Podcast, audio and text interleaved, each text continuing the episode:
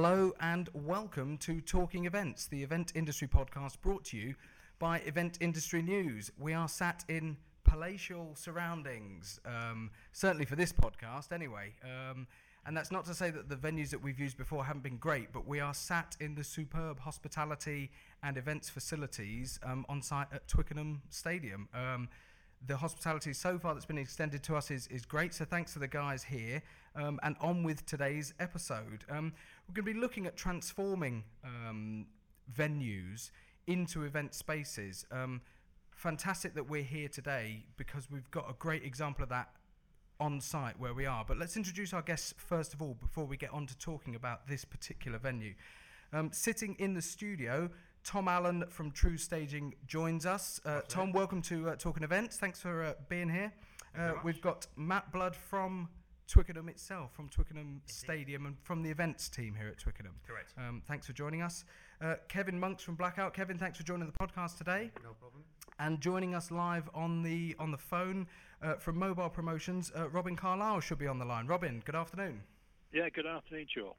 Excellent. Right. Um, let's quickly put in context what it is you guys do. So, Tom, let's come to you first of all. Tom from uh, Tr- True Staging. Give us a quick overview about what True Staging uh, deliver for the industry. Absolutely. So, True Staging focus on event construction and production, um, and that can be anything from uh, live event walling uh, and uh, structures, stages, all the way through to, to fashion shows, uh, catwalks, and uh, even uh, shop window displays, uh, and that sort of small scale thing. Over to you, Kevin. Tell us a little bit about Blackout. Blackout, we're a specialist drape and rigging company, so we do rental fabrics as well as bespoke manufactured drapes, and we offer a full production rigging service as well as a dry hire of equipment. Excellent. Uh, Robin on the line. Tell us a little bit about Mobile Promotions.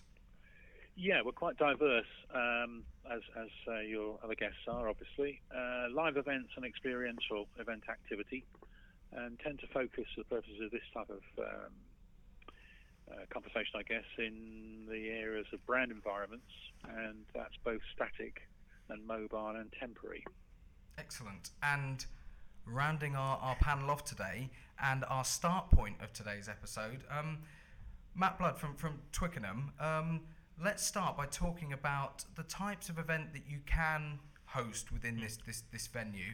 Um, and perhaps a shift in how you've seen them change and develop in the in the last two, three, four years. Sure. So I suppose a, a wee bit of context first. We rep, or I rep- represent the teams who would sell and deliver all of the non-match day events that take place in the stadium. So that's anything from the facility that you're sitting in now, which is a, a box for 20 to 25 people, all the way through to events where we're taking in, um, say, a thousand plus theatre style, which uses our conference centre, through to other areas of the stadium, which then are a bit more celebratory, um, pitch side drinks receptions, um, other elements that take part uh, that would form part of a, of a larger event. But it is really anything from a small meeting through to a, a messaged event, effectively. How varied are the actual spaces themselves in, in terms of what they, they offer to an organizer, um, from Sure. being a, a, a blank canvas through to something that somebody could pretty much walk into and just utilise straight away?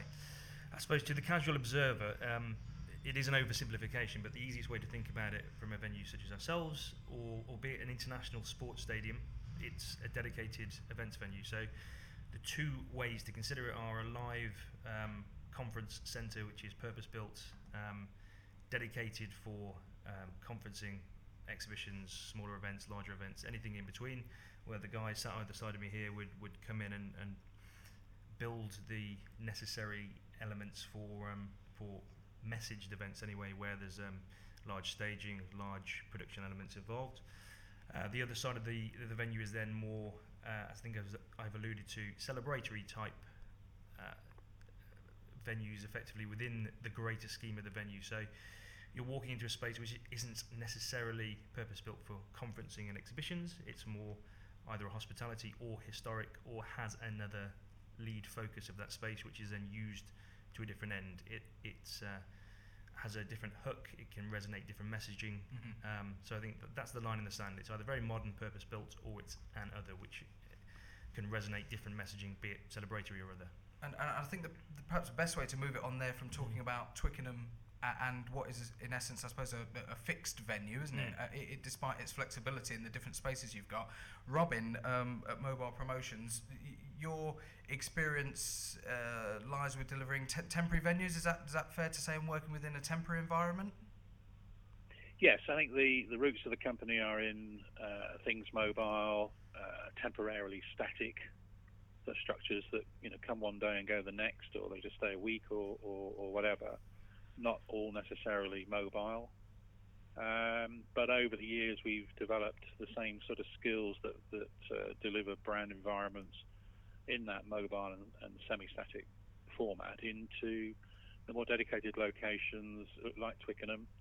Uh, recently, we completely fitted out a, a, a race course that I perhaps shouldn't name because it suggests maybe their, their, their facilities were not up to Twickenham standards, but just the client wanted to use the racecourse environment as a as a uh, an activity, but the rooms, the hospitality rooms, were decorated in such a way that just completely away from the brand. So um, complete fit out to to brand environment, and then put it back a day later to the way it was um, previously. Uh, uh, are we finding in general, and I asked this to all of our panel today, that, that, that, that venues with the ability to bring in various types of um, extra elements um, are, are becoming less pigeonholed in terms of what they used to be or people what people used to associate with particular venues. So they would say, well, that venue is such and such a type of venue, so I would host that type of event there. Are we getting people who are thinking a little bit more outside the box when it comes to identifying their venues? Kevin, I can see you Yeah, I nodding. people just need to identify space in the right part of the country. So I think it's. I don't think venues have been particularly pigeonholed. I think any venue can be transformed into anything that people want. It just needs the right input from a design side of things and also from the construction side of things. From a design point of view, I know, Tom, that's, that's something that, that True Staging work quite closely on, isn't it? Is the design element Yeah. in advance of an event. How has the development in the advanced devi- design of events helped allow spaces to be opened up as, as event venues? I think it's really helping uh, people understand what they're trying to achieve in an early stage of, of the, the project. Um, it's possible with some fairly simple design tools. Uh, SketchUp springs to mind. Even the client can use it to a basic level or, or to an advanced level if they're, they've got someone on board who can fully draw in something like that. Um, that could then be sent around to the individual parties that are part of the project, and people can very quickly gain exactly the, the sort of understanding that the client had on their vision for the space. Mm-hmm. So then the vision can just get more and more complex in an early stage. So even if you've got a, a short lead time, you've got the ability to, to pull it off. I think in terms of being pigeonholed, I'll add, add to those is, is a. It's definitely been opened up. Um, I think uh, maybe say five or so years ago, we, there were events that a sporting or an unusual venue wouldn't have been considered for, um, even if they had dedicated facilities. Now would be, but it, it goes more back to, um, I suppose, storytelling from the events themselves, being able to add a return on investment to the events themselves, but well, I mean, what we try to do, if we've done our job properly, is align our clients' values with that of the RFU and, and try and delve a bit deeper in, under the skin of the events themselves. I think that's where we're no longer pigeonholed. So events that wouldn't have necessarily used a unique venue previously now can, and they are actively driving that and, and making much more use of it. And then that's where these gentlemen, again, either side of me, come in and create and, and help tell the stories that they're trying to do, I th- um, I trying to tell. People are also on the lookout for that. When you say the unique venue, I mean Twickenham is a, unique venue, but also people are trying to find the unusual spaces. They want Mm. their event to be special, to use an interesting Mm. location. That, and that, I think that's what's opened up a little bit is that people will go to unusual spaces to get that uniqueness themselves. And is that, is that driven by the, the, the, sheer level of competition that now is in the industry and, and how it's grown? Perhaps, and, and also just trying to to not maybe not go to a similar place that one of your competitors has been to. Just Mm. just to do something different is what everyone kind of strives for. And, and Robin on the line, um, I mean, I, I guess you've probably got reference to, to experiences of, of, of having worked in some fairly un, unusual locations or, or locations that maybe wouldn't be considered instantly as an event site or an event venue. Uh, yes, um, you know, from from a cross section of greenfield sites, some of which are, are fairly obvious, like say Goodwood Festival of Speed, sorry, Goodwood Festival of Speed, to a field not far from there, which was um, used as a, a, staging post for a 4x4 arrival um, journey for, for, guests. So it was literally setting up a, uh, a quality facility in the middle of a almost semi-ploughed field. Mm. But um, just quickly, I think it was Kevin. I think mentioned um, that uh, you know the space is what the venue is all all about, and we can pretty much all of us, those of us who are great partners with our clients, do anything anywhere. And I think as an industry, you know, we've become so much more innovative and, and challenging of, of clients, as, as, well as being able to um, demonstrate the, the, the, depth and breadth of our ex- expertise. I think the whole event industry has come alive over the last decade, and um, I personally think that's what's driving, as much as anything, the ability for us all to, you know, to deliver uh, an experience, say in Twickenham, that isn't at all related to rugby, mm. and, and, and do it with some aplomb.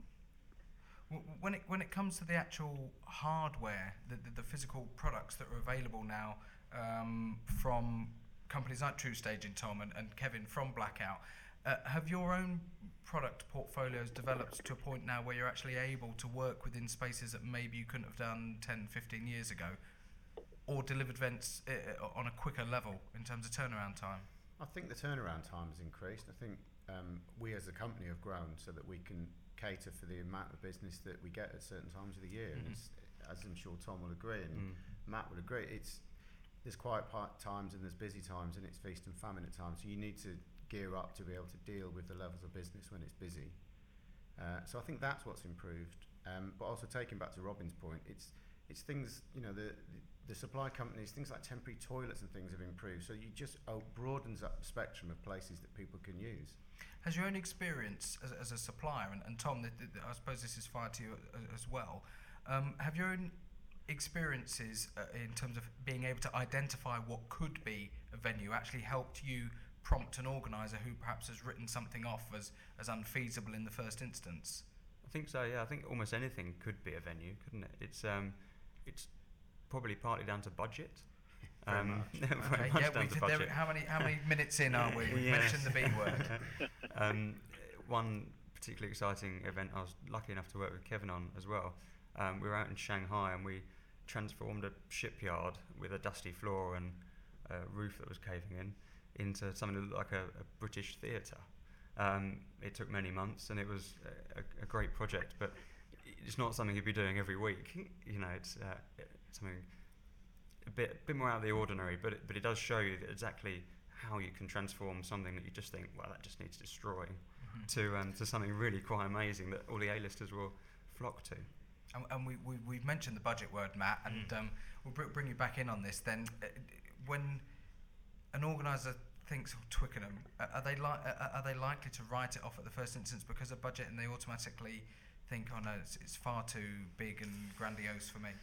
Uh, no, actually, I, I think um, if they've considered Twickenham, they're already going down the route of a, quite a bespoke event or an event that has to have some sort of return on investment, has to have a life cycle. So, although there will be a finite budget of, of some sort, then no, I think it's almost the reverse. It's it's um, it's making sure we are the right venue for their messaging. If we if we can connect with what they're trying to achieve and what looks like a successful event for them, then they'll consider it. I don't think budget necessarily comes into it at that stage.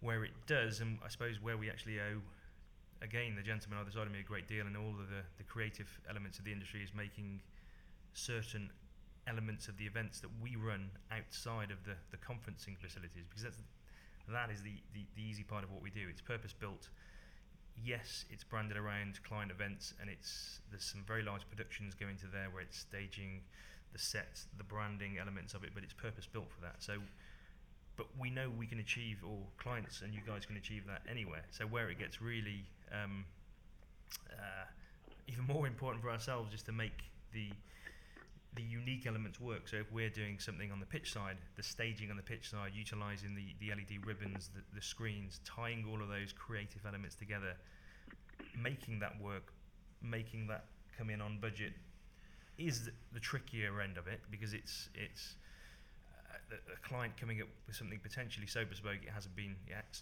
mm-hmm. hasn't been done here before and it's then for again the, the teams we're talking about here to, to, to deliver that that's where the, the budget conversations come in. But at that stage, I think there's been a, a, a lot of detail. If they've considered Twickenham to that extent, we are firmly uh, a venue that can deliver it. its on But with message. Twickenham, Twickenham venues like Twickenham is um, it's a lot easier for the client to control the budget because, like you say, the facilities are here. Um, you, they have the package. They know what they're going to get. I think budgets can become slightly more difficult to manage when you go to the sort of brownfield sites where people Yes. underestimate the Mhm, yeah. security, the facilities for the crew, the how the management are going to work for traffic and things. And I think that's where Mhm. people maybe lose track of some budgets at times. Whereas in established venues, you know you're going to get a car Yeah. park attendant, you know you're going to get a, Infrastructure yeah, generally. the infrastructure's Yeah. always there, which is a great benefit for people coming into places like this. Um, So- open to everybody here, but uh, my own feeling in, in talking to a lot of people through this podcast and, and through other things connected with event industry news in the last couple of years certainly has been this shift in um, identifying venues. People have become more creative in where they're they're hosting their events. Who is, is responsible for driving that creativity? Is it a collective um, push? Is it suppliers like a couple of guys that we, or the, the, the three guests that we've got on the show today driving the creativity forward in your own experience and opinions? It I might think be. so. Sorry. Come on, Go- go Ro- ahead. Ro- Robin, come on in on this. Well, I, I think it's a mixture. To be honest, I think um, just just touching quickly on on the budget because I ha- obviously has a big bearing on it. I think budgets are, are stretched now to not just the event, but either side of that and all around it. So the- the whole journey leading up to the the, the, the event itself, and of course all, all the measurement tools that we all have now have to put in place to to prove uh, the return on the investment. Um, and I, I think that that is driving choice of venues as well. But I think it's all round. I think some clients have some great ideas. Um, they need to be challenged and driven forward in, into sometimes those ideas or pushed sideways into the realization that you can't actually do that there, but you could do this somewhere else. And um, I, I think it's coming from a number of areas, to be honest. Would anybody agree that, that looking back eight years ago to the economic downturn, as uh, you know, as we may refer to it, uh, uh, did that actually, looking back, have a positive effect on the industry as a whole in terms of allowing event organisers to be a little bit more creative in starting to explore other options by means of actually keeping within tighter budgets, thus driving a little bit more creativity? Mm. No, I'm not sure it was beneficial, but um, I think it, it may have had an opposite effect. I think it may have, it, it, people may have come at it trying to save money. So you we, you end up compromising. Some pe- designers is a key one. Pe- You know, in the old days, designers would be there for the job and they would be involved and they would be doing the construction drawings and they would turn up on site. And then when budgets started to become tight, you may find that a designer would do a one-off design and then would never be there to consult throughout the pre-production or even on the build mm-hmm. Or then a client may then take a similar design and take it onto another event and then there would be holes in that design because it had been taken from another event. So i'm not i don't think there was any benefit out of that economic downturn. I think if anything it kind of people shaved a little bit too much off certain things. And, and, and Matt, as, as an actual venue, um, Mm. Who are you working with when it comes to, you know, when you say that these are my clients, are you working directly with the organisers at the top end of an event? Are you working with agencies, with, with PR firms, w- with individuals? Uh, are we talking at the moment? Currents? Uh, luckily, a, a broad spectrum completely, which uh, um, we have to be in a position to work with a lot of clients directly, and we do, and there's a lot of partnerships, be it any of the top top accountancy firms. Um, we tend to have business contacts within there, but there's no way that we could deliver on the creative w- without working with production teams, with creative teams. So it's it is a very much a broad broad spectrum. Um, uh, it's I think you it's a conversation away from from this form of a podcast. Is you need to Mm. break it down a little too a little too much for talking about it today, but. Sure, yeah. Um, it, it is a broad spectrum and it's it's multi-layered in terms of um, I think from my perspective it is middle level of production to creative companies it tends to be my most contact so that would Mm. then take in elements of, of creative to make sure it works because we're for, for the larger uh, events that I would run which is um, my bread and butter I suppose in bringing business in it tends to be um, I say a 500 person event with a, a quite distinct message which needs to be produced professionally. So you, you inevitably have to bring in and speak to and help these creative guys deliver what they need to within the venue and take a responsibility for making it work. I'm, go- I'm going to shift things a little bit just to reference back a comment that um, I noted from, from earlier on in this episode that you made, Matt, about um, suppliers being able to tie in with ex- existing infrastructure in a particular um, in a particular venue or site.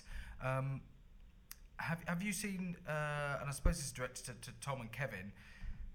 The the shift in, in, in events actually adapting themselves in order to make that integration possible with the with the services that you offer. Has there been development within the venues themselves? Have you helped drive any development there to allow you to integrate with them a little bit better?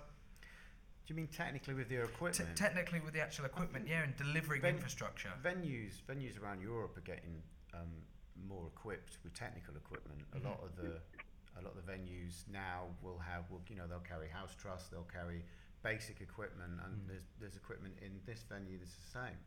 So there are I think there's been investment made in, in lots and lots of venues across Europe now, which um, which almost makes mine and Tom's involvement less because the equipment that we used to supply uh, is now a lot of time in house. But from a, an event organizer, that just means you get again going back to the budget. It's a more controllable budget element, something that can come as part of the package, something that comes as part of the the one-off fee to the venue. And, and, and Robin, are you finding that, that, that locations that you're working in have better fixed infrastructure than they perhaps had five, ten years ago? Uh, yes, can't argue that. It, it's not always the right equipment, and it's not always um, operated by in-house people in the correct way. You know, there's always a role for the the sort of guys you've got around you there in the studio. And, and, and what, on that subject then, Matt, are, there people from a, skill set point of view, are venues uh, like Twickenham bringing on people that are more experienced in certain aspects of event organisation in order to be able to communicate better with suppliers, with organisers? Is that, is that something that, that, that has been looked at? I mean, we have partnerships with um, audiovisual companies. Um, we have a, an on-site preferred supplier, um, and yes, that, that has developed where the ability to communicate with the the outside production companies and, and creative teams to make the events work has definitely increased, and we've driven that forward as, as really a as a must-have, to be honest. Um, On, on that subject, I think what, while we're talking then uh, uh, about having um, preferred suppliers and partners that are coming in to do that, we're actually going to do a two part for this particular subject because we've got a great panel of guests. We've got three guys in the studio, we've got Robin on the line as well. So we're going to wrap up this episode as part one. Um, and come back to it again with a second episode next week, um, looking a little bit further perhaps at the procurement of suppliers, looking at how those suppliers are taking a more active role with the venues themselves rather than distancing themselves, uh, uh, as I think was the case um, a number of years ago. Um, for this particular episode, we should thank our guests in the studio Tom Allen from True Staging, Matt Blood from uh, Twickenham, Kevin Monks from Blackout, and joining us on the line, Robin Carlisle from Mobile Promotions. You can tweet any comments for today's episode at Talking Events. Watch it via the Event Industry News YouTube channel and via eventindustrynews.co.uk. For the time being, you have been listening to Talking Events.